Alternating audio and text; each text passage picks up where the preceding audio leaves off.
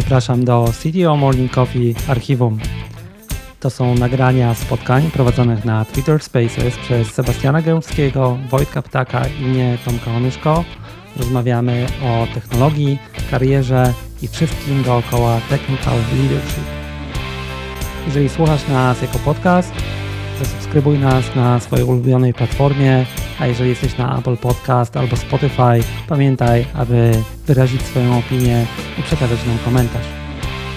Te nagrania są niecenzurowane, nieedytowane, prezentujemy Ci je tak, jak zostały nagrane. Możesz też znaleźć na w w w kropka c t o morning kropka coffee i zapisać się na powiadomienia o kolejnych spotkaniach. A teraz po prostu zapraszam.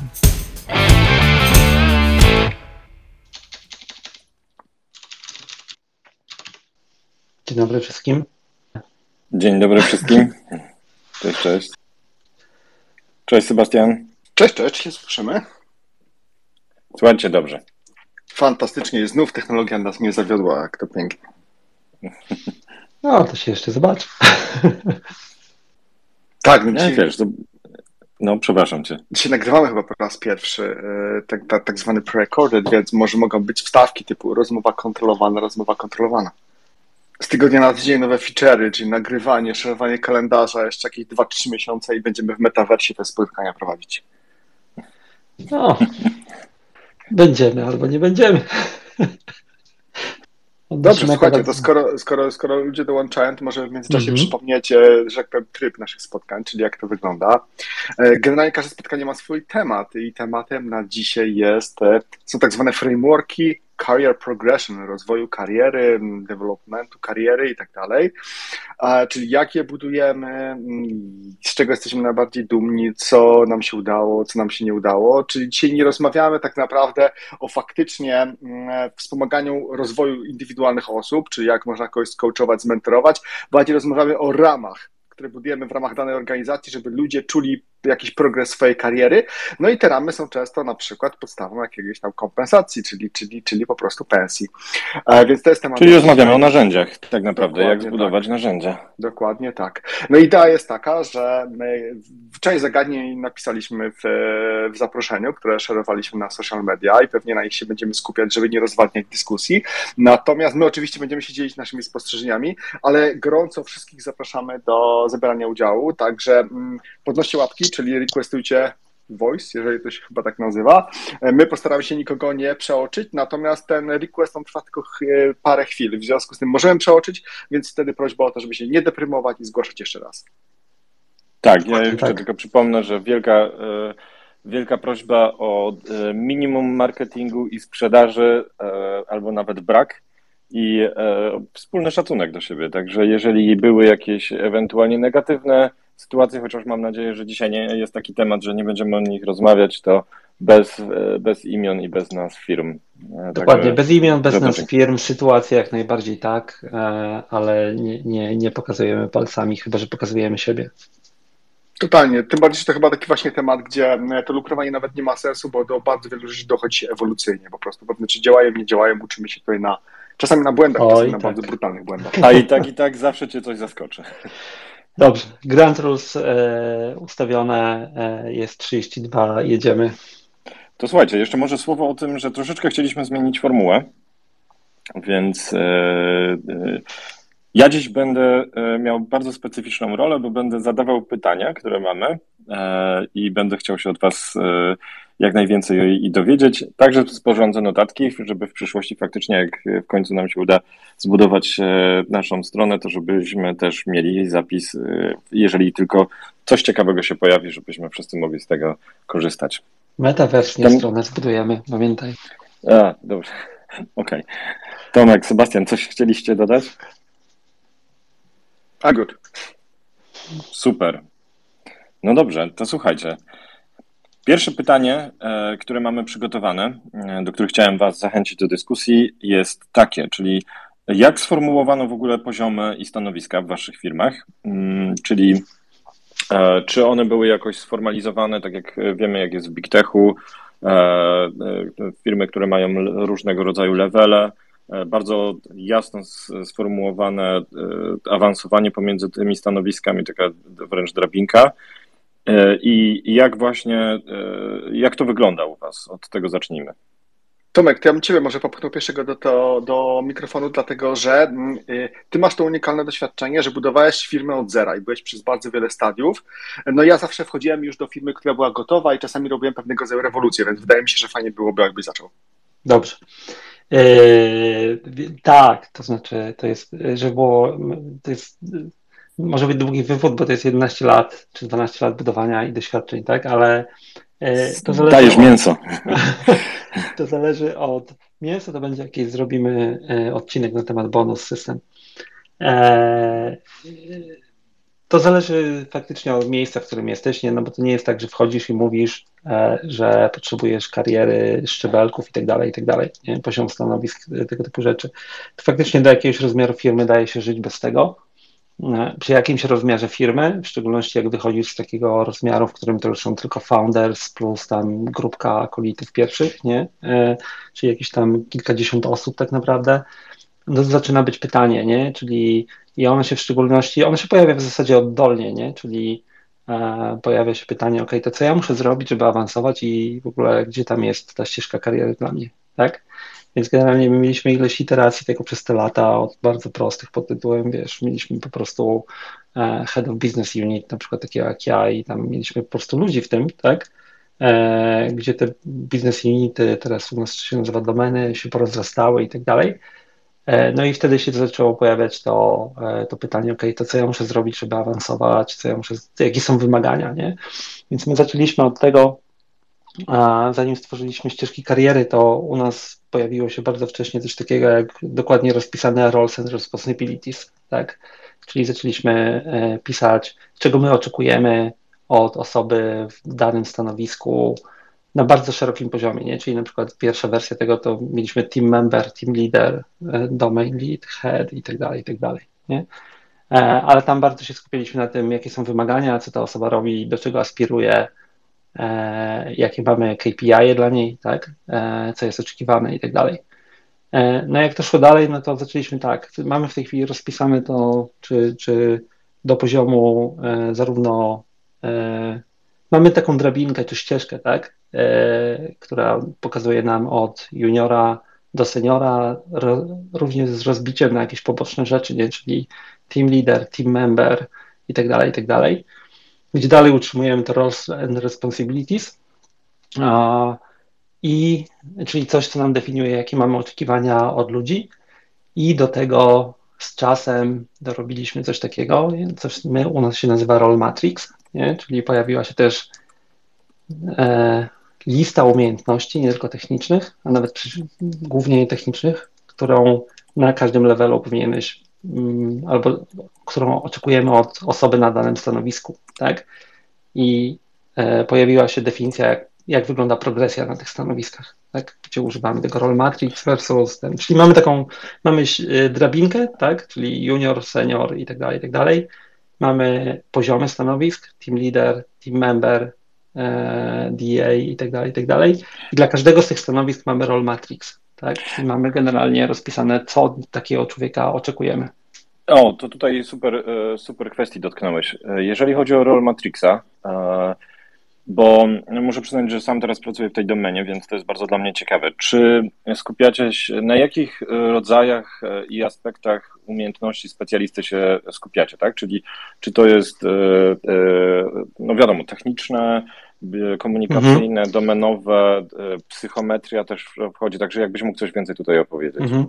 To znaczy nasz role matrix, bo, bo to jest tak, są takie, jak powiedziałeś, umiejętności techniczne, nie? Ale my ich nie mamy w zasadzie w role matrix, oprócz takiego, że wymagamy na przykład wie, zrozumienia domeny i e, umiejętności na przykład poprowadzenia dyskusji, zaprojektowania rzeczy i tak dalej, bo umiejętności techniczne są obok, tak? Dlaczego?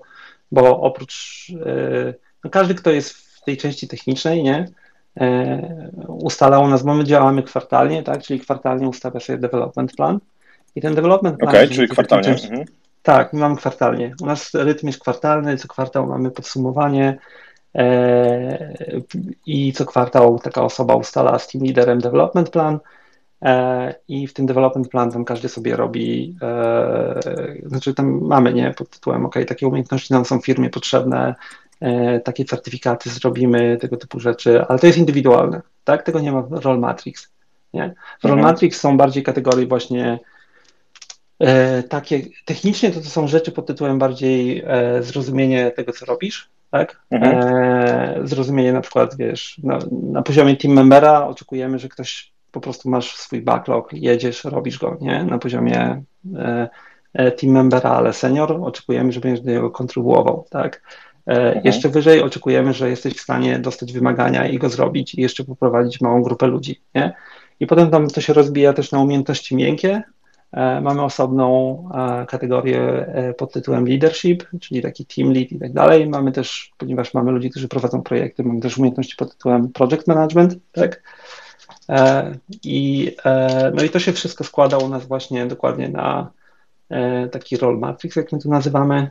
A ja może nawet wrzucę za chwilę ten, ale tak z ciekawości, bo go otworzyłem, kategorie jakie mamy, to jest, my to nazywamy cluster, to jest technical proficiency, expertise, architecture design, delivery management, project management, service management, business value creation, business development, leadership, language i culture, culture alignment. I dla każdego z tych mamy trzy levele, gdzie każdy, na każdym mamy opisane, co jest wymagane na tym levelu. Pozwól, że jeszcze zostanę przy waszym modelu i powiedz mi, jak sobie radzicie z, z problemem gęstości e, tych stanowisk, tak? Czyli e, wiemy, jak jest to w, w bardzo dużych, rozwiniętych firmach. Jak wy podzieliliście sobie właśnie tak jakby poziomy e, w, tej, w tej drabince kariery? Gęstość wzrastała ze sposobu, z poziomem skomplikowania firmy. Mhm. Więc generalnie... E, Wiesz co, ja nawet nie widzę tego jako, jako gęstość. Tam gęstość się pojawia i te, ta gęstość u nas to jest ilość właśnie, wiesz, w tej chwili jak mam, na przykład patrzę sobie na, na karierę, bo my mamy to rozbite jeszcze na departamenty, nie? Czyli jak mam individual contributor, to mam intern, junior, specialist, senior, principal, architect and delivery lead, solution architect i potem mamy role konsultingowe, nie? Ba, ciekawsze jest to, że wiesz, że trzeba gdzieś tam zacząć w którymś momencie też rozgraniczać kierunki kariery, nie? Bo jest kierunek bardziej techniczny, kierunek bardziej liderski, kierunek bardziej konsultingowy. E, ja mam taką swoją małą e, ścieżkę, e, kierunek bardziej C T O, tak? E, nawet widzę tu dwóch takich e, ancymonków z zespołu. E, więc e, i na początku to było bardzo, e, czyli mieliśmy, wiesz, team member, team leader, tak? Im to bardziej rośnie, to tego przybywa, ale gdzieś tutaj staramy się wypośrodkować. Tak? Czyli nie, dla osób, nie, nie... wiesz, mhm. to Tomku, jeszcze może warto dodać kontekst dla osób, które mogą nie znać Prediki. Jakbyś opowiedział, czym się zajmujecie, jaką macie wielkość firmy? Miało być bez reklamy, ale my jesteśmy firmą, która robi tak zwane professional services, nie? Czyli nie jest to do końca software house, nie jest to też a, startup, który robi produkt. I wielkość firmy, jaka jest, to jest w tej chwili trzysta dziewięćdziesiąt osób, tak? I my zaczęliśmy to robić tak szczerze, tak żeby do tego podejść, do pierwsze, kiedy zaczęliśmy i według mnie to ma sens, to jest tam powyżej pięćdziesiąt osób, ale to było bardzo wysoko, tak? Do tego czasu to byliśmy w zasadzie, wiesz, taki mesh, każdy robił wszystko.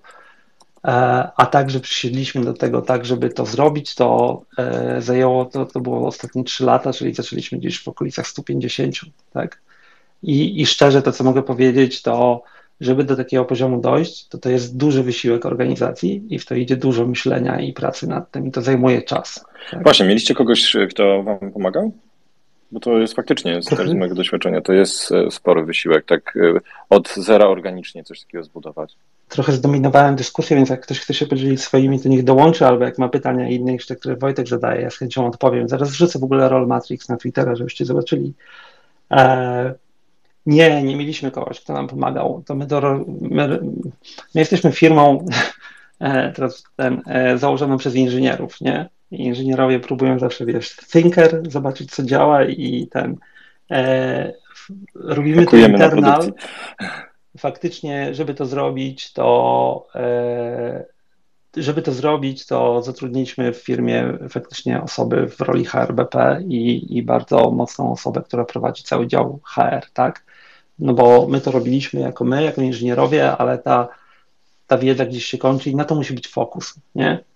To, to naprawdę bardzo łatwo jest spieprzyć pi, e, e, Nie, no doświadczenia były trochę inne, bo właśnie to nie była jedna firma, to było więcej firm, natomiast ja właśnie wchodziłem na bardzo różnych stadiach, więc tak, taki, nie będę jakby mówił, jak to wyglądało od początku do końca. Powiem takie ciekawsze, najciekawsze obserwacje, które może właśnie są troszeczkę inne niż to, o czym mówił Tomek.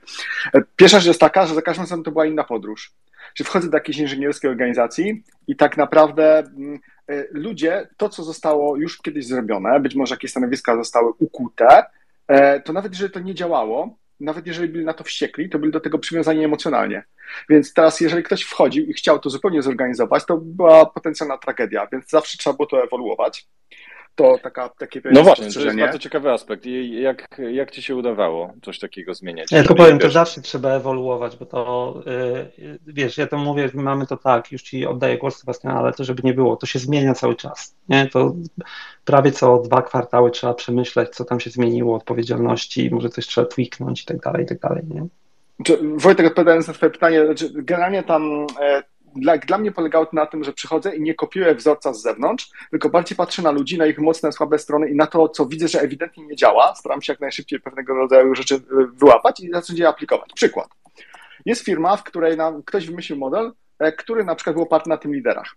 No problem jest taki, że ta firma rosła od grupy kolegów siedzących przy jednym stole i oni wzajemnie nie czuli się komfortowo z tym, że jeden przewodzi drugim. Oni się czuli bardziej kolegami. I oni byli tymi team liderami tylko i wyłącznie ze stanowiska. To była taka tajemnica poliszynela. I to tak, że tak powiem, tak patrzyli na to z przymrużeniem oka, tak, niby jakiś lider, ale zupełnie to się nie przekuwało na takiego team lidera, który na przykład miałby dać komuś feedback, albo miałby kogoś opieprzyć od takiej strony czysto ludzkiej, a niekoniecznie bazując tylko i wyłącznie na tym, że o, tu jest kawałek złego kodu i koncentrując się na tym aspekcie technologicznym. Mhm. Więc w takim przypadku, taką metodą, to czy tam takim, nie wiem, krokiem zaradczym, jak zwał, tak zwał, było odejście od roli team lidera i zaproponowanie roli tech lidera.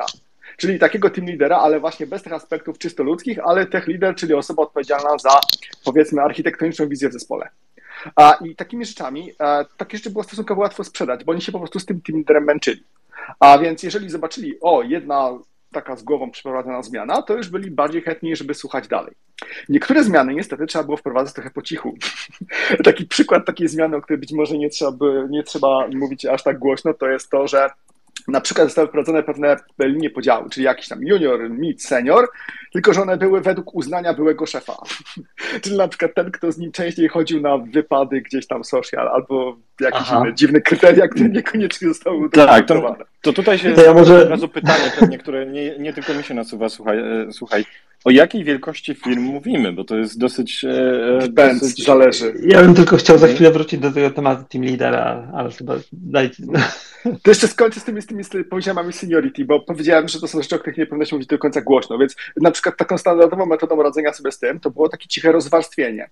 Czyli okej, okay, no przecież zdemot- zdemontowanie tych seniorów, na przykład do midów, tak zupełnie publicznie, to raczej byłoby małym wstrząsem tektonicznym przez organizację, więc pierwsza rzecz to po cichu podzielenie sobie na przykład seniora wewnętrznie na S jeden, S dwa, S trzy, i wprowadzenie takiego po cichu e, roboczego e, swojej klasyfikacji seniority już powiedzmy mm-hmm. opartej na troszeczkę inne kategorie. I potem ewolucyjne, na przykład budowanie takiego modelu progresji, który ma to troszeczkę porządkować.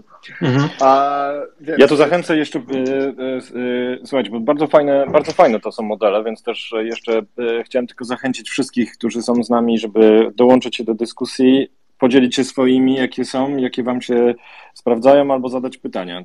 Dobrze, to ja wskoczę na chwilę tylko z tym tematem team leada, nie? Bo i to jest właśnie to, to takie story from the trenches, ja to opowiadam u nas jako anegdotę, ale tak było, no bo my doszliśmy do rozmiaru organizacji typu sto ileś osób, gdzie po prostu przestaliśmy wyrabiać, nie? Około, wiesz, tam sześć osób, czterech founderów i tak dalej, z zarządzaniem i tak dalej, największa grupa miała dwadzieścia kilka osób wtedy pod jednym liderem, nie?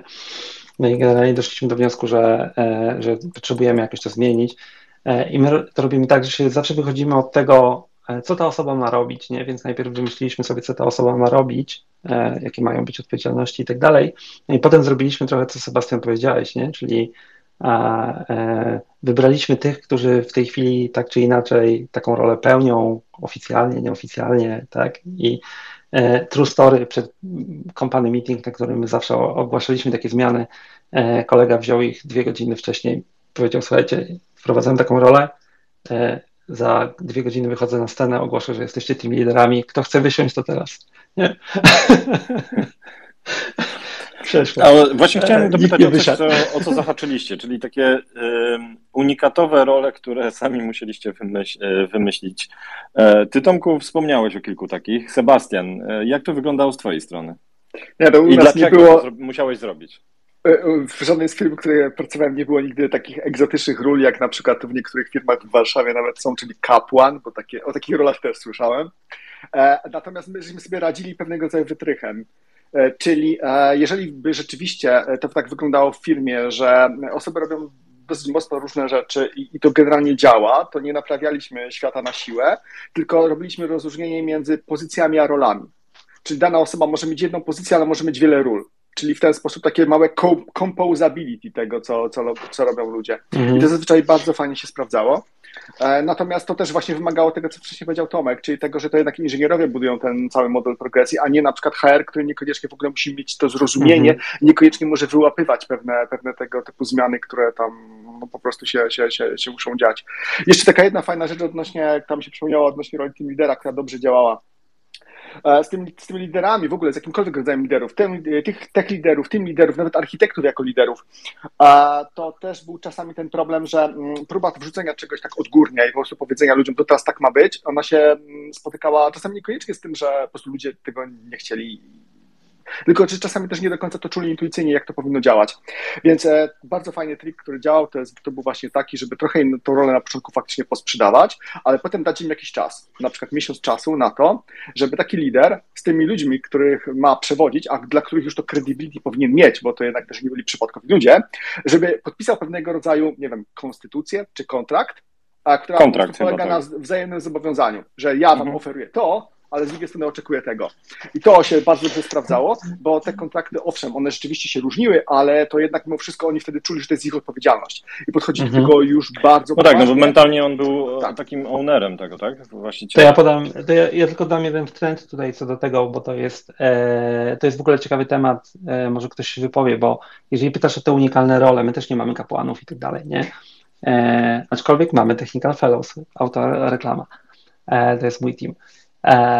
I, ale pojawia się taki problem, że te same role w różnych firmach znaczą coś innego i są różne oczekiwania i to, co jest u nas, my może mamy unikalne, aczkolwiek nawet zaczęliśmy to, bo my mamy jedną rolę, którą nazywamy project owner i to specyficznie jest nazwane owner, a nie manager, tak?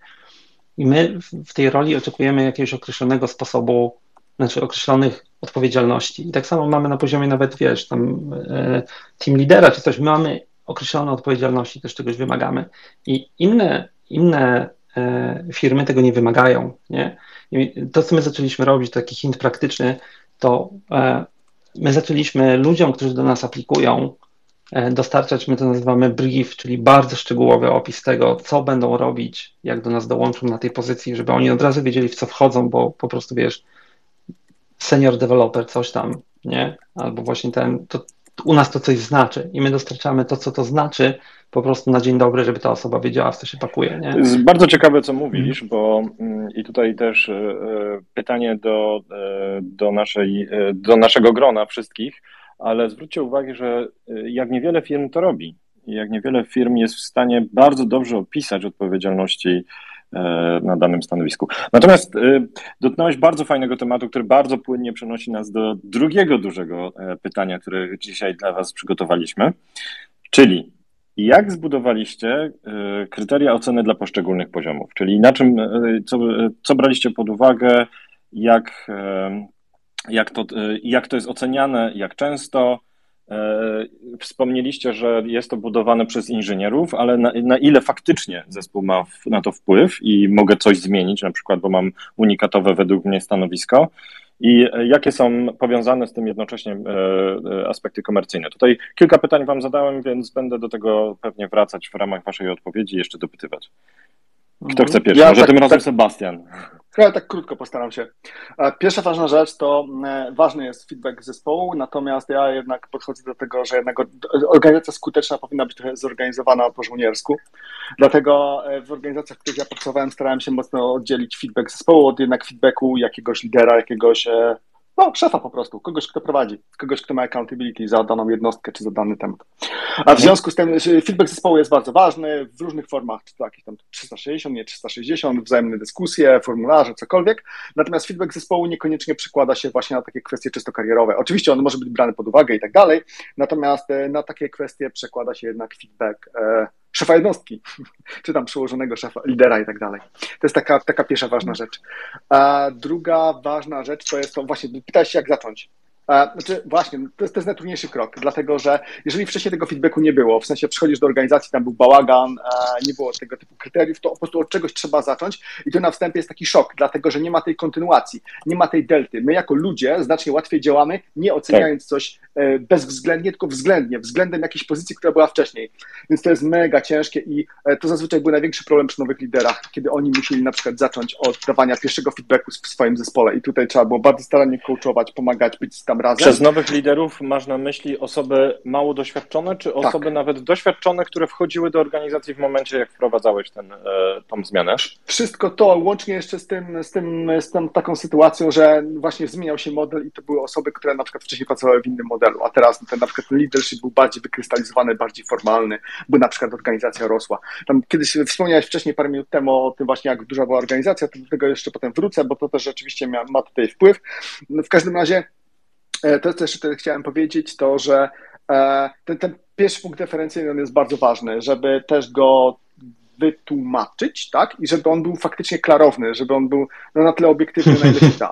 A... Powiedz coś więcej, bo to dotykasz bardzo ciekawego i ja mam wrażenie, że dobrze byłoby nie, wiesz, nie przelecieć po tym temacie tak tylko z grubsza, tylko faktycznie do, go troszeczkę model, dotknąć. Mm, model referencyjny, czyli ja to robiłem w ten sposób w większości przypadków, że po prostu dla danego poziomu, dla, danego, dla danej ścieżki było opisane, czego się mniej więcej spodziewać.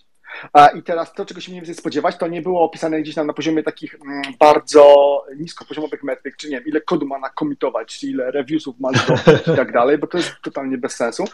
Tutaj jednak ja mam takie moje motto życiowe, czy nie wiem, taką moje rzecz, którą się bardzo często kieruję, to jest tak zwana, tak zwany impact albo przełożenie. Czyli faktycznie, żeby było widać na każdym konkretnym poziomie, na każdym wyższym poziomie, że ten impact jest większy. Czyli jaki mam, jeżeli chodzi o wartość dodaną, to na przykład na jaki poziom dodaję wartość. Jeżeli chodzi o to, za co biorę accountability, czyli odpowiedzialność, na jakim poziomie biorę tą odpowiedzialność. Jeżeli chodzi o skuteczność, to czego tutaj się można, czego można ode mnie oczekiwać, jeżeli chodzi właśnie o taką skuteczność. I tego typu modele referencyjne, bo owszem, fajnie jest być super mega data driven, natomiast tu nie wszystko też da się odpisać liczbami. Ba, tak, tak. To jest tak. bardzo ciekawe, co powiedziałeś. I tutaj jeszcze spytam się ciebie, czy jesteś w stanie polecić jakieś pozycje, na przykład książki albo jakieś prezentacje, które ci pomogły to zbudować, bo to jest bardzo ciekawe, co powiedziałeś. Wiesz co, tych inspiracji było dużo, ja to mam w swoich notatkach. Myślę, że po prostu wkleimy to już później po, po samym spotkaniu gdzieś w, w jakichś notkach. Super, super. Tomku. E, tak, again, e, jak ktoś ma pytania albo chce się dołączyć z innymi doświadczeniami, to wpadajcie, bo dzisiaj wyjątkowo mało interakcji, ale tak. E, więc tak, my, to trochę kontekst tylko, tak? Mm, inżynierowie budują firmę i e, generalnie my wszystko, co się da, mierzymy w firmie, tak?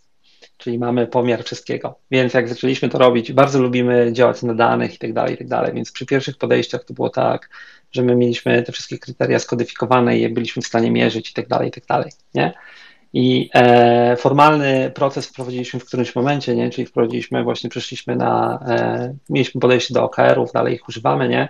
E, potem gdzieś e, trochę e, wprowadziliśmy jeszcze inne rzeczy, ale generalnie tak, mamy sformalizowane kryteria dla poszczególnych poziomów stanowisk, czyli to jest ten role matrix na przykład, tak? Bo tam mamy, powi- mamy powiedziane, że jak jesteś na poziomie na przykład junior, to są te trzy rzeczy, taki, taki poziom od ciebie oczekujemy.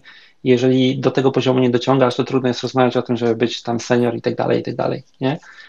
I to jest po to, żeby wygenerować development. I mój team leader odpowiada tego... za, za feedback i De... prawda, ocenienie tak. mnie, tak? Mhm. Tak, tak, tak, tak. Plus my mamy proces feedbacku, nie? Że każdy może, robimy to formalnie raz na kwartał, ale każdy może w dowolnym momencie robić, czyli jest feedback taki formalny, czyli do zespołu, dla lidera i tak dalej. I feedback bardzo nieformalny pod tytułem możesz się zapytać dowolnej grupy ludzi w firmie, z których to robisz. Plus mamy też formalny Super. feedback projektowy, tego typu rzeczy, czyli po projekcie, teraz wróciliśmy do tego, po skończonym projekcie do członków zespołu idzie ankieta pod tytułem co myślicie o projekcie, o project ownerze, jak to szło i tak dalej, i tak dalej, nie? Z tego wszystkiego wychodzą właśnie i, i tak jakbym powiedział, wiesz, kiedyś mieliśmy to bardzo sformalizowane i, i to fajnie działa do momentu, kiedy pojawia się dużo ludzi, nie? Bo wtedy zaczynają się różne tam właśnie odcienie szarości i tak dalej, ale dalej głównie mamy kryteria, na które patrzymy, tak, jako input, nie? I potem oczywiście output jeszcze jest przez ludzi, ale jeżeli te kryteria, to jest tak jakby e, wymagane, niewystarczające, nie? Ale bez tego trudno jest rozmawiać o tym, że na przykład chcesz awansować, nie? E, bo jeżeli nie potrafisz zrobić tego, nie kontrybowałeś tutaj, e, nie masz odhaczonych tych checkboxów, no to w ogóle trudno jest rozmawiać o tym, że, e, że gdzieś tam się posunąłeś dalej, nie?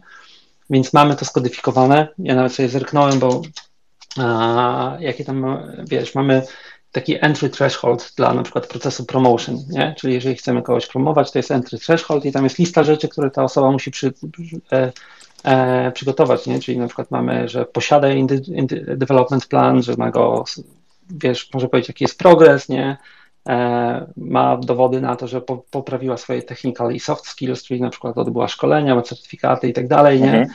E, właśnie, ma profil w role matrix, w którym widać ten progres i tutaj jest na przykład w przypadku promocji osoba musi spełniać osiemdziesiąt procent kryteriów na jej obecnym poziomie i zahaczać już o następny poziom, nie? E, czyli jest to, jest to opisane, mamy to dość szczegółowo opisane. E, tak jak mówię, lepiej to działało, jak byliśmy mniejsi.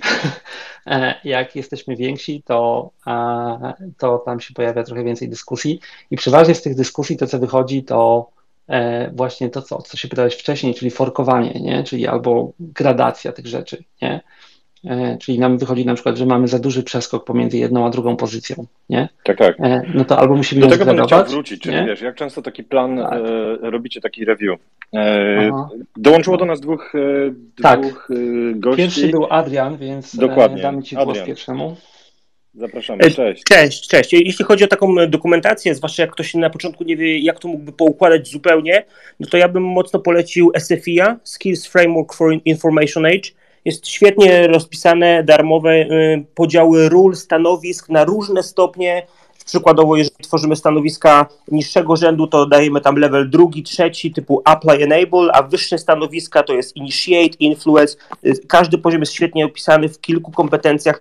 Bardzo dobra rzecz na, na początek, jeśli chodzi o dokumentację taką dostępną, darmową i, i profesjonalnie zrobioną. Super, dzięki wielkie. Kuba, byłeś drugi. Tak, cześć, witam Was serdecznie. Od pewnego czasu Was słucham, natomiast nie miałem okazji się jeszcze wypowiedzieć. Ja aktualnie pracuję jako Software Engineering Manager. Profil mojej firmy to jest amerykańska agencja reklamowa z dużym tak naprawdę częścią technologiczną. Czyli Facebook. W Polsce nie do końca. Sorry.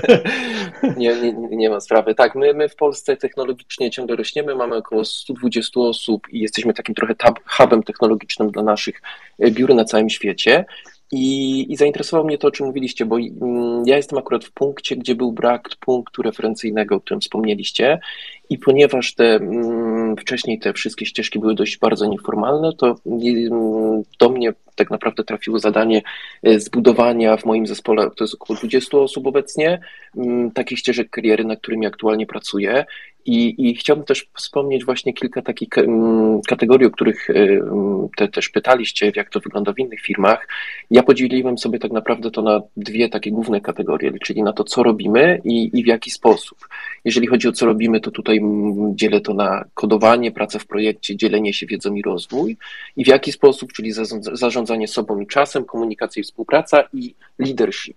Jeżeli chodzi o te levele, też sta, stałem tak naprawdę przed takim trudnym wyzwaniem tego, jak to może zostać odebrane przez osoby, które, które według tego, jak, jak ustaliłem te ścieżki, mogą nie spełniać pewnych wyzwań czy wymagań. Zrobiłem sobie również taki wewnętrzny podział, o którym wspominaliście, na, na, na level pierwszy i level drugi. To wystarczyło. Co do jakichś dodatkowych tak naprawdę stanowisk, które miały spełniać jakieś nietypowe obowiązki, tak naprawdę tutaj stwierdziłem, że, że nie jest to potrzebne. I kieruję się też tymi dość y, klasycznymi, typu, typu junior, regular, senior. I, mm-hmm. i akurat Kuba... tutaj też... Mm-hmm. Proszę, no, so, sorry, wszedłem ci w szereg zdania, ale ten... Śmiało, śmiało, proszę. Ale pytanie, a właśnie jak to robisz, bo to jest taki moment, bo ten sto dwadzieścia osób to jest właśnie ten moment, w którym według mnie to się zaczyna, nie? To jest ten sam, kiedy my przychodziliśmy. Nam wtedy pomogła taka rzecz, która wywodzi się z całkiem takiej niewinnej książki biznesowej, chyba Build to Sell albo Build to Last, jedno z tych dwóch, nie? Gdzie było powiedziane, nawet jak nie masz tych ról, to zastanów się, jakie masz obowiązki w firmie i zacznij je kodyfikować. I to jest pytanie, ty to robisz tak na podstawie własnych obserwacji, czy masz jakiś proces tak jakby zebrania tego od zespołu i tak dalej? Więc jeżeli o to chodzi, to tak naprawdę robiłem to trzema drogami. Pierwszy to był proces, ja pracowałem w tej firmie wcześniej jako, jako programista, więc znałem trochę od podszewki to, jak wyglądają pewne obowiązki i procesy, więc to jest jedna rzecz przez obserwacje i rozmowy z ludźmi. Druga rzecz to zrobiłem sobie bardzo duży rekonesans na rynku, jak to wygląda. Też z chęcią podzielę się linkami, bo, bo, bo są bardzo fajne strony, które udostępniają zbier- zebrane tak naprawdę na rynku rynku, te ścieżki kariery, które są w niektórych filmach bardzo rozwinięte i publiczne i tak naprawdę tak trochę synergicznie tworzyłem coś, co pasuje do naszego profilu działalności, który nie jest może tak bardzo sprofesjonalizowany jak w pewnych software house'ach, natomiast gdzieś dążymy do tego i zbliżamy się. Z tego względu musiałem stworzyć coś takiego mocno mhm. indywidualnego. Kuba, to ja, do tego ja się odniosę. Tomek mhm. w trakcie naszej dyskusji wrzucił tweeta z, z jego role matrixem, to jakbyś mógł do tego pod tym tweetem wrzucić właśnie te materiały, to będę ci bardzo wdzięczny. To na mnie zginie. Ja będziemy to pamiętali. Ja tylko tutaj zadam pytanie też, trochę pytanie, trochę wrzutka i Kuba, możesz się odnieść, choć chyba znam odpowiedź akurat u ciebie, ale to jest takie coś, co ten, bo E, tylko ja jestem biased tak zwany, bo ja buduję tą firmę, robiliśmy to, mówię, jesteśmy inżynierami, tam gdzie nie wiedzieliśmy, to dopiero szukaliśmy odpowiedzi, przeważnie przez pytanie się innych ludzi, mądrzejszych od nas, w najlepszy sposób. Ale ja na przykład nie wierzę w to, że e, w firmie w, w taki sposób budowanej i w ten, na takim rozmiarze na przykład zatrudnienie kogoś z zewnątrz, kto wejdzie i powie, tak wyglądają role, to zadziała, nie? Albo, że da się wziąć kompletnie, wiesz... E, Spotify model, nie? przerzucić do firmy i tak dalej, że jednak to wymaga zastanowienia nad tym, jak ta firma faktycznie działa, nie?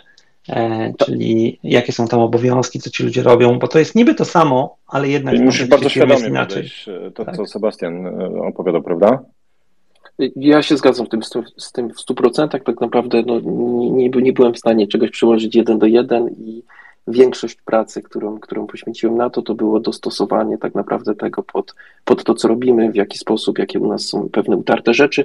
Mamy tak naprawdę dość stały skład i ludzi, którzy pracują bardzo długo w firmie, więc tak jak wspomnieliście, no, nie możemy zrobić rewolucji na tym etapie, tylko, tylko coś tak naprawdę kształtować, co już było, nieco bardziej to sformalizować i ewentualnie dołożyć pewne, e, pewne obowiązki, czy takie kategorie, których nie było i, i, i też my co kwartał się m, spotykamy i ustalamy mamy cele i właśnie później realizować. Cele ustalacie indywidualnie, czy dla całej firmy, dla zespołów, czy jedno wpływa na drugie? Myślę, że w pewnym stopniu jedno wpływa na drugie, natomiast cele mamy takie główne zespołowe, najczęściej one są w takim wizji rocznej, jeżeli chodzi o rozwój zespołu i pod w związku z nimi zbieżnie ustalamy cele indywidualne kwartalnie. Mnie jedna rzecz się bardzo spodobała, bo bardzo fajna, którą powiedział Kuba, do której też mi się odniósł. Powiedziałeś coś takiego w pewnym momencie, że oceniam, oceniam osoby po różnych kryteriach, no ale czasami jest tak, że na przykład niektóre kryteria nie są do końca spełnione albo są spełnione w osiemdziesiąt procent i tak dalej. I tu był jest taki bardzo fajny trik, który była bardzo często jest trudno ludziom wytłumaczyć, czyli właśnie to, że jeżeli załóżmy w tym naszym takim skill matrixie dla danego profilu mieliśmy jakieś sześć kryteriów oceny danej osoby, a i tam jakiś typ oceny, co akurat tam przykładowo zwykle to było tak, że albo spełnia kryteria, albo właśnie nie spełnia kryteria, to y, całościowa ocena niekoniecznie jest sumą tych ocen częściowych.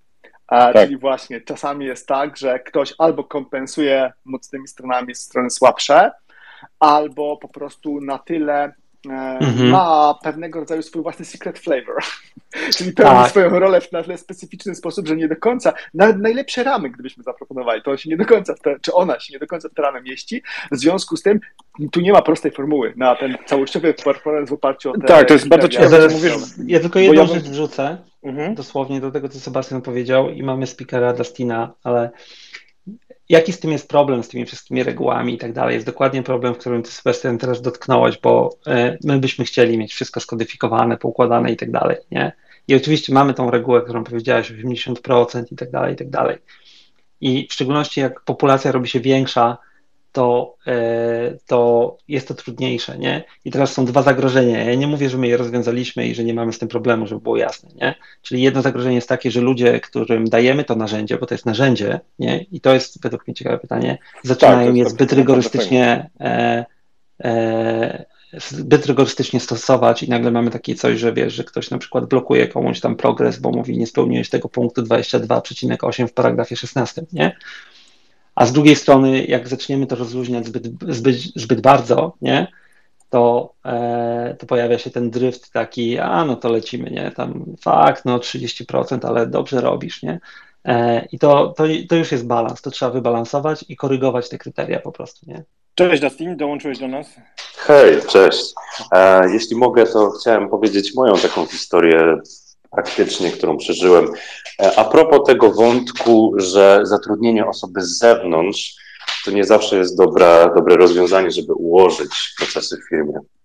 Ja miałem taką sytuację, że dołączyłem do firmy, kiedy właściwie było dwóch założycieli i ja dołączyłem jako trzeci. Potem e, tak jakoś e, rozwijałem się w tej firmie, przez wiele stanowisk przeszedłem, aż doszedłem do takiego momentu, gdzie byłem takim e, lead e, konsultantem. I po czterech latach, kiedy miałem cztery lata wiedzy, jak ta firma się rozwijała, jak działa obecnie, e, był z góry taki, taki, taki ruch, żeby zatrudnić taką osobę, e, konsultanta, takiego bardziej doświadczonego w innych dziedzinach, żeby on ułożył e, w firmie te procesy, żeby e, rozruszył w ogóle ten dział konsultantów. A, no i właściwie to się skończyło tym, że po roku, kiedy ten konsultant wprowadzał zmiany, to wiele osób odeszło. W sumie ja też odszedłem w sumie po pięciu latach, bo ten konsultant rzeczywiście dla, dla założycieli, dla tego, dla tych osób decyzyjnych, które pracowały w tej firmie i jednocześnie potrzebowały tego odciążenia, bo coraz więcej osób dochodziło do firmy, one uzyskiwały to odciążenie, bo ten nowy zewnętrzny konsultant tak to wszystko układał, że oni nie musieli się martwić. Natomiast ten konsultant nie wiedział do końca, jak ta, działa, jak ta firma działa, a nie do końca czuł e, też, jak konsultanci działają, ponieważ on nie był konsultantem. I z jednej strony jakby tak na takim poziomie makro to było dobre, ponieważ on obciążał tych założycieli, natomiast na poziomie takim mikro ludzie nie byli zadowoleni, bo nie byli wysłuchiwani. Tak naprawdę to odcięło taki kontakt z tymi osobami decyzyjnymi, więc mhm. takie plusy i minusy. No i w efekcie a, wiele osób właśnie porezygnowało, bo już nie było tego bezpośredniego kontaktu, nie było takiego wpływu, ponieważ te, ten konsultant albo nowi analitycy, odciążając e, zarząd, odcinali też kontakt osób, które na co dzień pracowały. Aha, fajny, fajny punkt. Ja polecę taki, jak ktoś nie widział, trochę anegdotycznie polecę taki film Office Space, stary, który dobrze to pokazuje.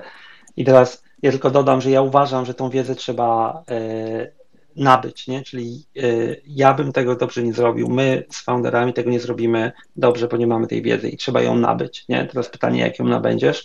Nie wierzę tak. w totalną eksternalizację, dlatego my zainwestowaliśmy w dział H R B P i tak dalej, i tak dalej u nas. E, I mamy speakera Marka, ja mu zrobię mały wpis, on teraz powie, co ja nakłamałem, bo kiedyś razem pracowaliśmy. Marek? Cześć, cześć, cześć. Dzięki cześć, za, za wprowadzenie. Postaram się, że tak powiem, bardzo tutaj nie prowadzić formuły hate parku. Mega się was słucha i jedną rzecz, którą jakby nie chcę rozwijać, bo z wieloma rzeczami się zgadzam, jedną, którą na sto procent trzeba zwracać uwagę przy wprowadzaniu jakichkolwiek ścieżek kariery, nowego sposobu oceny, to taka, bym powiedział, złudna myśl, że my jako menadżerowie, liderzy zmian, robimy tą zmianę dla siebie, tak? W sensie, żeby sobie poprawić życie, żeby nam się pojawiły jakieś piękne wykresy, żebyśmy mieli ładny dashboard, ale często zapominamy o tym właśnie, co też mówi o tym Dustin, dlaczego później zniknęło sporo ludzi z tej firmy, że nie wychodzimy często z założenia, co to daje dla ludzi, tak? W sensie, że takie zmiany, szczególnie wprowadzane, które są często jednak z góry w dół, powodują to, że zapominamy o tym, że powinniśmy też myśleć, co, co zyskają inżynierowie, konsultanci w naszej firmie przez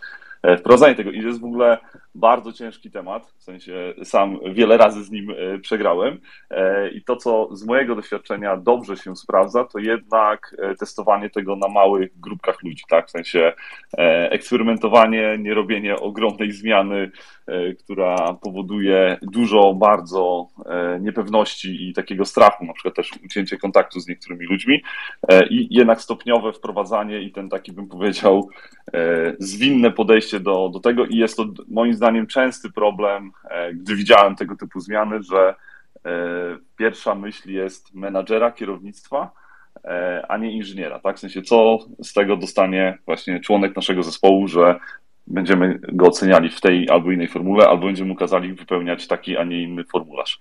To taka moja, bym powiedział, mhm. konkluzja tu, tu... i też temat do, do rozmowy. Jak, jak wy sobie z tym radzicie? To jest w ogóle jak wprowadzać zmiany, prawda? Bo to jest y, ogólnie, ale bardzo, bardzo fajną rzecz powiedziałeś. No, przepraszam cię, Sebastian. Tu trudno się nie zgodzić, natomiast, bo jedna rzecz powiedział Dustin, on powiedział o takim przypadku, kiedy przyszedł jakiś oderwany konsultant, albo powiedział Marek, że to jest zmiana taka, która ma dać coś menedżerowi. Natomiast prawda jest taka, przynajmniej ja się tak nauczyłem, może jestem w błędzie, może miałem takiego pecha, jeżeli chodzi o organizację, ale mimo wszystko będę się trzymał tej opinii, że najlepsza zmiana, którą byśmy zaproponowali, mając na względzie dobro ludzi, czy ich predyspozycje, dobro organizacji, dobro naczelne, cokolwiek, to zawsze będzie ktoś, dla kogo ta zmiana będzie nie okej. Okay. Która będzie niezgodna z jego, nie wiem, sposobem myślenia, z jego jakąś tam wizją swojej kariery, z czymkolwiek. Tu weźmy holakrację na przykład, to jest bardzo słynny o, przypadek, który miał dać władzę ludziom, który miał tak naprawdę dać możliwości ludziom, który miał maksymalnie zdemokratyzować i tak dalej, i tak dalej, no ale wiadomo, jak to się tam skończyło, wiadomo, jakie tam była duża atrycja, więc każdy model, jakby nie, nie chcę mówić, że to jest model idealny, bo oczywiście, że nie, natomiast wydaje mi się, że tam mimo wszystko przyświecały e, bardzo takie pozytywne, nawet wręcz altruistyczne ideały.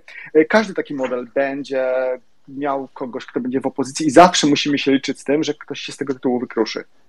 To jest też chyba zależne, Sebastian, od trzeba wziąć pod uwagę, z jakimi kulturami chodzi mi, wiecie, o takie kultury, jak, z jakich, w jakich z punktu widzenia socjologicznego się wychowujemy, tak? Bo pewnie całkiem inny model może się sprawdzić w kraju skandynawskim, inny w Japonii, a jeszcze inny prawdopodobnie w Ameryce Południowej. To też trzeba podkreślić, że to trzeba mocno wziąć pod, pod uwagę. My też, jeżeli mówimy tylko o naszej, e, naszej tutaj, e, naszym kraju, mówiąc wprost, to też dosyć specyficznie, zauważcie, pewnie to będzie inaczej, jeżeli jest znaczna część liderów pochodząca, która już przeszła przez zagraniczne firmy i przeszła przez różne modele współpracy, miała do czynienia z takim inclusivity, a co innego, jeżeli ktoś pracuje, prawda, zawsze w polskiej firmie z, pols- z polskimi menadżerami, z takiej, jak to mówi profesor Blikle, z taką z polskim folwarcznym stylem zarządzania. To, to, to też zobaczcie, to będzie bardzo ciekawe. Natomiast ja bardzo chętnie, słuchajcie, czy macie coś jeszcze do dodania do tego, do tego, bo bardzo chciałem tą dyskusję naszą pociągnąć dalej i jeszcze jedno jest na pewno pytanie, które będę chciał wam zadać, przynajmniej jedno, więc tutaj będę chciał zamknąć jeszcze ten... Ja tylko wrzucę, wrzucę dosłownie, my próbowaliśmy holokracji, Sebastian, i tutaj się nakłada ten wątek kulturowy, ja już nie będę opowiadał, ale generalnie ludzie sami do nas przyszli i powiedzieli, czy moglibyśmy z tego zrezygnować, nie? Także... Nie jestem zaskoczony. Szymon. Szymon się dołączasz, rozumiem, że jeszcze chciałbyś się wypowiedzieć w tej części, cześć. Cześć panowie i pani, jeśli są. Generalnie bardzo fajny temat. Ja też w ogóle wczoraj miałem taką śmieszną rozmowę, która, którą nawiążę do tego. Rozmawiałem z taką bardzo młodą osobą, która zakłada właśnie firmę, nie I T, i zapytała mnie, co bym jej poradził jako, jako founderowi, jako C E O. I tak naprawdę pierwsza rzecz, jaka mi się na, na, nasunęła na myśl, to to, żeby być bardzo otwartym na, na ludzi, z którymi buduje się ten biznes, żeby dokładnie ich zrozumieć i, i, i jakby wspólnie z nimi budować to, co się chce budować, nie? Bo jakby ona powiedziała, wow, że to jest, to jest dla niej mega odkrywcze, bo generalnie w Polsce, przynajmniej tak jej się wydaje i w sumie mi też już teraz po tej rozmowie, że my jesteśmy troszeczkę wychowani do tego, żeby być bardzo samodzielni. I to oznacza, że w tym wychowaniu my raczej chcemy sami wychodzić z pomysłami, chcemy być wszechstronni, chcemy samemu ogarniać kolokwialnie wiele rzeczy, a tak naprawdę nie o to chodzi w budowaniu biznesu, no nie? I tak samo jak w tych modelach, gdzie zapraszamy konsultantów, żeby nam coś poukładali i tak dalej, to jest po prostu od, moim zdaniem odpowiedź na, na moment, w którym my się gubimy Yy, jako, jako liderzy, tak? Nie wiemy, jak pracować z tymi ludźmi już, nie wiemy, jak z nimi rozmawiać, jak wypracować modele kolaboracji, zaufania, czy, czy choćby nawet jakichś prostych procesów, bo, bo po prostu nie potrafimy rozmawiać, nie potrafimy siąść do stołu i, i, i z nimi kolaborować, nie?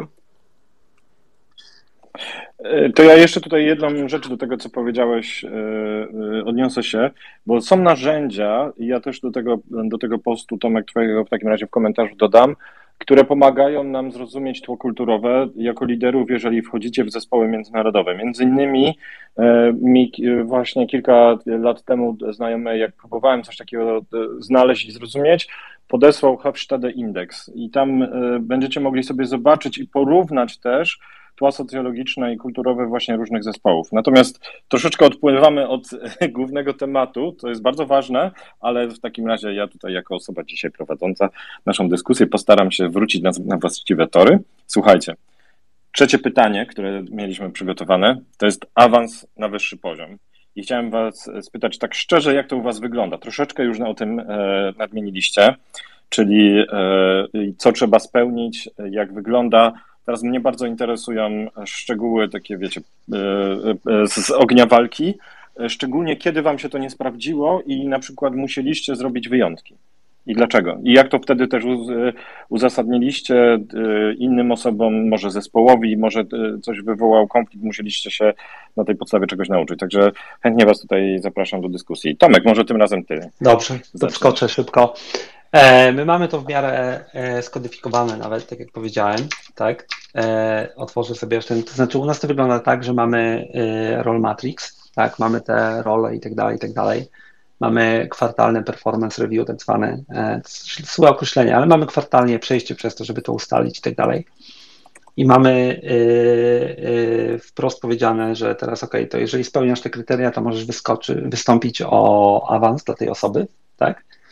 I e, mamy e, taki szablon, e, lider, tak, który chce wystąpić o awans, musi, e, musi zebrać zestaw informacji i te informacje to są dane z systemów, feedback od ludzi, czyli na przykład wiesz, to są dane z role matrixa, e, feedback, z, tam gdzie zbieramy feedback od peers, tak, e, certyfikacje według, bo mamy akurat Power B I, w którym widać wszystkie certyfikacje ludzi, i tak dalej, i tak dalej. Czyli jest zestaw tam chyba dziesięciu punktów, plus jakieś reguły, czy mniej w tej chwili ośmiu, plus reguły H R-owe pod tytułem, czy podwyżka była ostatnio faktycznie i awans w ciągu tam następnych ostatnich dwunastu miesięcy i tak dalej, nie? Teraz jeżeli chcesz wystąpić o, o jak dla swojego team membera o, o zmianę stanowiska, to po prostu składasz ticket do H R, załączając to wszystko. Jeżeli to wszystko jest ok, to to idzie po prostu, nie? Teraz jeżeli chcesz wystąpić o E, tak jakby odstępstwo od tego, no to generalnie też mamy po prostu procedurę tak jakby exception, nie? A, mhm. i, I to wszystko fajnie brzmi, oczywiście gdzieś tam są, jak ja to nazywam zawsze, corner cases, tak? E, czyli czasami ktoś za bardzo wejdzie w narzędzie, nie? I za bardzo się go trzyma, czasami nie, dlatego każdy z naszych liderów gdzieś ma dostęp, mamy podzielone do zespołów H R B P, nie? Czyli ludzi, którzy rozmawiają o tym, mówią, słuchaj, to czy ta osoba już tamten, oni też robią pulse check e, e, z, z team memberami, czy się czują dobrze i tak dalej, e, ale nie mówię, że to nie zgrzyta, gdzieś tam zgrzyta, nie? Taki ciekawy twist do tego jest taki, że w którymś momencie e, e, musieliśmy się zastanowić, bo i, i nie wiem, jak to w innych organizacjach, może to jest unikalne dla nas, choć wątpię, e, bo wiesz, mamy tą progresję na stanowiskach, i my doszliśmy, u nas triggerem było stanowisko principal, nie? I, e, i było ok, no to teraz y, czego my wymagamy od kogoś, kto jest principal, bo nie wymagamy, żeby szybciej pisał kod, nie? e, i, I tam była długa rozmowa na ten temat i myślenie nad tym. I, e, podzielę się, jak to robimy, może e, ja to wyciągnąłem z jakichś moich poprzednich doświadczeń i faktycznie e, w momencie przejścia na te stanowiska typu principal architect w firmie, nie, my wprowadziliśmy taki proces, gdzie lider występuje o promocję i odbywa się wewnętrzne interview, nie? Czyli mamy interview, w którym są ludzie z różnych części, czyli na przykład tam uczestniczy H R, uczestniczy ludzie z delivery, uczestniczy ludzie z konsultingu, uczestniczy ktoś z mojego zespołu, tak? I my z tą osobą rozmawiamy i to nie są rozmowy techniczne, bardziej pod kątem dojrzałości, spojrzenia na to, umiejętności zarządzania i tak dalej. I to się może skończyć albo go, albo no go, a jeżeli jest no go, to ta grupa, która dokonywała tego procesu, musi wrócić do tej osoby z planem, co on musi zaadresować w następnych sześciu miesiącach, żeby to się stało, nie? Mhm. I taki proces mamy formalnie, takiego wewnętrznego interview, nazywamy to Principal Council, na promocji w którymś momencie, bo to jest ten moment, w którym według nas, czy mnie nawet, zaczynają się od tej roli, czy od tej osoby wymagania nie tylko techniczne, nie? Takie trochę szersze. No nie wiem, tak to wymyśliliśmy, tak to wygląda u nas. Ja postaram się krótko, bo to, to też długo można by opowiadać, natomiast jak dla mnie te modele awansu bardzo się różniły w zależności od tego, czy firma była na takiej ostrej krzywej wzrostowej, czy to raczej była firma, która jest mocno stabilna, bo wtedy te modele musiały działać zupełnie inaczej, musiały eliminować troszeczkę ludzi, którzy nie pasowali do, do, do, tych, do tego wzrostu w, w odpowiedni sposób. Ja się skoncentruję na tych firmach, które jednak miały ten wzrost bardziej dynamiczny, na takim hockey sticku. Pierwsza, pierwsza rzecz, no, która myślę, że jest taką trochę kliszą, ale to jest rzecz, która działa najlepiej, czyli to jest właśnie to, że najlepiej do awansu, najbardziej do awansu nadają się ci, którzy już de facto działają na tym wyższym poziomie, czyli spełniają wszystkie kryteria, którzy już de facto robią tą robotę, do której aspirują. A ten komunikat musi być też jasny, wtedy te kryteria są po prostu brane z tej drabinki, matrixa, jak zwał, tak zwał, czyli jeżeli działasz jako ten level, na który aspirujesz, no to, to ci się w pewnym sensie należy. Kolejną ważną rzeczą, którą trzeba było dać ludziom do zrozumienia i to też bardzo fajnie działało, to jest to, żeby oddzielić kwestię awansu od kwestii stażu. I robiliśmy to w najbardziej czytelny możliwy sposób, czyli zazwyczaj poprzez salary formula. Czyli gdzieś tam ta dojrzałość, czy tam ten impact, czy ten wkład był oddzielany od stażu, miał to były osobne składniki, mniej lub bardziej jawne, ale to było bardzo jasno powiedziane. Owszem, często były jakieś kryteria takie minimum, jeżeli chodzi o awans na wyższy poziom, czyli minimum ileś tam doświadczenia, ale one były albo bardzo mocno uznaniowe, albo były takie, powiedziałbym, no, symboliczne. Kolejna rzecz, która dobrze działała w takich przypadkach, to było trochę takie trial by fire. Czyli dobra, aspirujesz do czegoś, no to pokaż gdzieś tam na jakimś eksperymencie, na jakimś projekcie, na tym, że zbudujesz teraz sobie kawałek zespołu. Chcesz być liderem, to zbuduj sobie kawałek zespołu. Właśnie, no, bardzo prosta sprawa. Ja jestem przeciwnikiem jakiegoś takiego trzymania dużego, e, sztywnego, twardego H R-u. Uważam, że inżynierowie też potrafią świetnie budować zespoły, też potrafią świetnie rekrutować i zazwyczaj, jeżeli czują, że jest w tym ich skin in the game, to, to efekty tego są znacznie lepsze niż zatrudnienie dodatkowych pięciu osób do H R-u. Więc taki trial by fire, czyli danie komuś takiego małego kawałka pasa startowego, to jest też coś, co uważam, że działało bardzo, bardzo fajnie. To, to też to, to zupełnie się zgadzam z Tomkiem, to co powiedział, to jest też pewnego rodzaju sponsor. To bardzo fajnie działa, taki znowu mechanizm rynkowy. Czyli jeżeli chcesz kogoś wypromować, to w pewnym sensie musisz go utrzymać, czyli musi być ktoś, kto faktycznie za niego zawałczuje i potem będzie ponosił konsekwencje tego, że na przykład ten nowy lider, czy ta osoba nowa promowana, ona rzeczywiście nie performuje na przykład na tym konkretnym poziomie. Więc taki sponsoring to jest też bardzo fajny model, który uważam, że nieźle działa.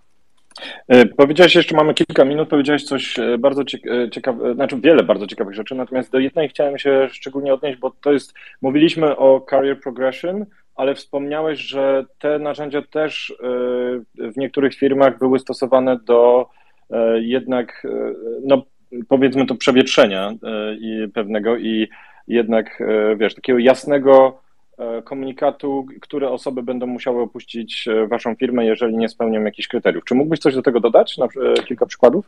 O tak, bo to wiesz, to zależy od kultury firmy i też zależy od sytuacji, w jakiej jest firma, bo jeżeli jest firma, która na przykład ma świetny brand, ludzie się tam garną z jakiegośkolwiek powodu, nawet jeżeli nie garną się tam, żeby być, spędzić tam całej kariery, ale na przykład chcą mieć tą firmę wpisaną w C V, albo uważają, że będą mieli przez to świetny network, albo złapią jakąś inną super umiejętność, i to jeżeli ta firma na przykład nie jest firmą produktową, bo firma produktowa ma trochę inne możliwości rośnięcia niż firma usługowa, to często ta taka firma wybiera, albo przynajmniej wybierała, bo to kiedyś było bardziej modne, model up or out. Czyli po prostu mhm. zgarniamy super fajne osoby z rynku. To nie dotyczy tylko i wyłącznie firm programistycznych i technicznych, to dotyczy też innych firm, na przykład zwykłych konsultingowych.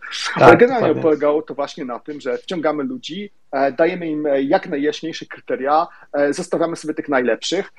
Jeżeli chodzi o na przykład awanse, to używamy krzywej Gaussa, czyli promujemy maksymalne, nie wiem, dziesięć do dwudziestu procent tych najlepiej performujących, a całej reszcie no, albo dziękujemy, albo dajemy im do, do, do zrozumienia, że mogliby już sobie poszukać czegoś innego.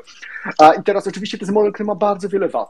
I on się w bardzo wielu miejscach nie sprawdzi, ale też przy pewnym profilu firm, a to jest model, który no, działał bardzo dobrze, on się po prostu sprawdził. Ja ale nie każdy sobie można e, pozwolić. Jak, jak mogę się wtrącić, przy pewnym profilu firm to jest celowe działanie ze względu na to, co się dzieje z tymi ludźmi, którzy są out, nie? Gdzie oni lądują. Oczywiście. I to jest po prostu generowanie biznesu dla firmy. Oczywiście, dokładnie. Bez nas. Ambasadorzy ich firm, dokładnie tak. A.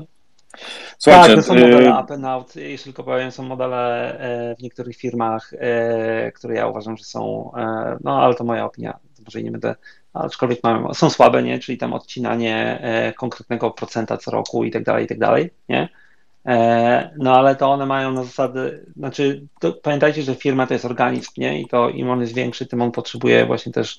Kiedyś jeden człowiek, jak spotkałem go w Irlandii na projekcie, powiedział, że fajnie, że Polacy przyjeżdżają do Irlandii, bo we need a fresh blood, nie?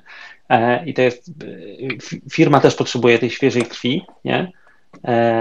I w szczególności w momencie, ja akurat jeszcze tego nie przechodziłem, nie? Czyli jakbyśmy się zastali i nagle przestajemy rosnąć i tak dalej, ale na przykład w chwili, gdy firma się stanie w takim stal, nie? To ja wtedy uważam, że wtedy to na pewno jest jakaś tam kwestia wymiany i tak dalej, nie? Ale bardziej to jest naturalny ruch jednak taki e, robaczkowy, nie? I tu warto postawić kropkę i podziękować Wam serdecznie za dzisiejszą dyskusję, bo się zawsze umawiamy, że to spotkamy się na godzinę. Dajcie nam znać, jak Wam się podobała formuła dzisiejsza, gdzie przygotowaliśmy kilka pytań i też mocno przygotowaliśmy się do rozmowy z Wami, mając nadzieję, że Was właśnie wciągniemy w tą rozmowę. Słuchajcie, co warto dodać? Myślimy jeszcze o dodatkowym, dodatkowym rodzaju wydarzenia, które wydarzy się może nieco, niekoniecznie w godzinach porannych takich, tylko bardziej popołudniowych. Też dajcie nam znać, co o tym myślicie, czy byście byli chętni, czyli bardziej C T O Evening Beer niż C T O Morning Coffee.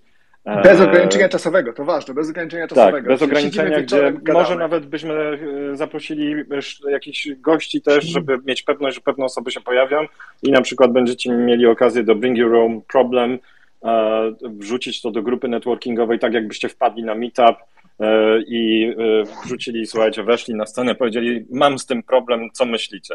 Więc o takiej formule też, też myślimy. Dajcie znać nam, co, co o tym myślicie. Sebastian, Tomek, bardzo Wam dziękuję. Co byście chcieli jeszcze dodać ewentualnie? Ja mogę tylko dodać, że ten cały temat, nie? To znaczy, jeżeli ktoś jest w firmie, w szczególności jeżeli jest founder, tak? Albo jest w firmie, która rośnie i tak dalej, im szybciej zaczniecie o tym myśleć, tym lepiej. To jest naprawdę w to musi iść kupa pary organizacyjnej i, i myślenia.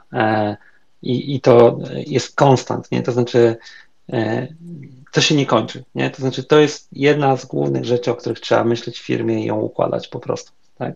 Ja powiem tylko tyle, że ludzie mogą mówić, że nazwy stanowisk są dla nich nieważne, że etykietki są dla nich nieważne, ale tak naprawdę gdzieś tam głęboko to nie jest prawda i każdy lubi się czuć doceniany nawet w ten sposób, więc zgadzam się z Tomkiem, że warto o tym myśleć, bo z tego czasami rośnie taki problem. Frustracja, tak. Tak, dokładnie tak. No to życzymy Wam bardzo miłego piątku, miłego weekendu i do usłyszenia już za dwa tygodnie. Dzięki bardzo, trzymajcie się. Dzięki, hej. Ja i moja klawiatura. Dzięki, cześć. Cześć, cześć. Na razie.